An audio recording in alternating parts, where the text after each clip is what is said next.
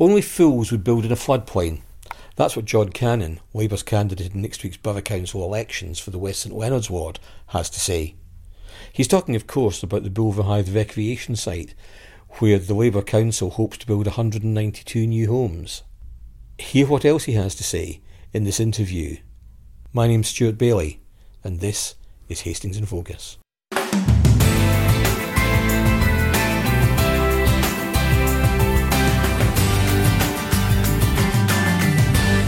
I'm not going to claim to be an expert, um, but we are told these days to follow the experts.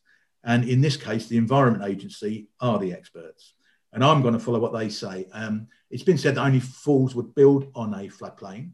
Um, and we won't build on a floodplain because if that if that area isn't rezoned, um, then we won't build on it. Not not a brick will be laid.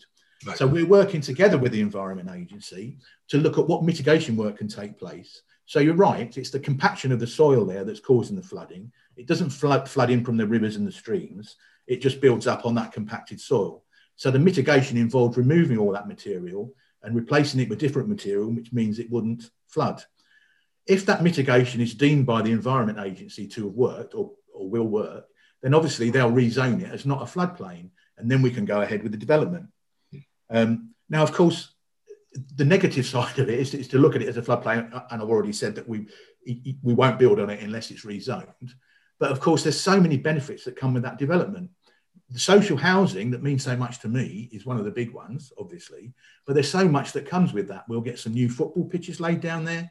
We'll get the new changing rooms built down there, and also we've got the Combe Valley uh, Countryside Park, which admittedly we'll build, build on a small corner of, but we'll release. I think it's called 106 funding a significant amount, a significant amount of money to protect that area, which is a real jewel in the crown down in West St Leonards. We'll protect that area, not only protect it, we'll enhance it because that money, ground, groundworks who operate the site are doing a fantastic job already. But with increased funding, we could make it a real jewel in the crown down in West St Leonards.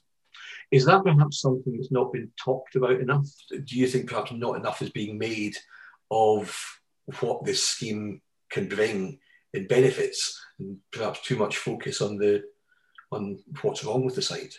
I certainly do, Stuart. If that's what you've heard, I certainly do, and I think um, part of. I mean, this is the first time I've stood for election, first time I've stood as a councillor, and I think, um, all right, I'll be a new boy in the job, but one one of the benefits of being a new boy, it's a fresh pair of eyes, and as I say, I'll be a fresh pair of eyes within the Labour group, and I think I can I can contribute quite a lot.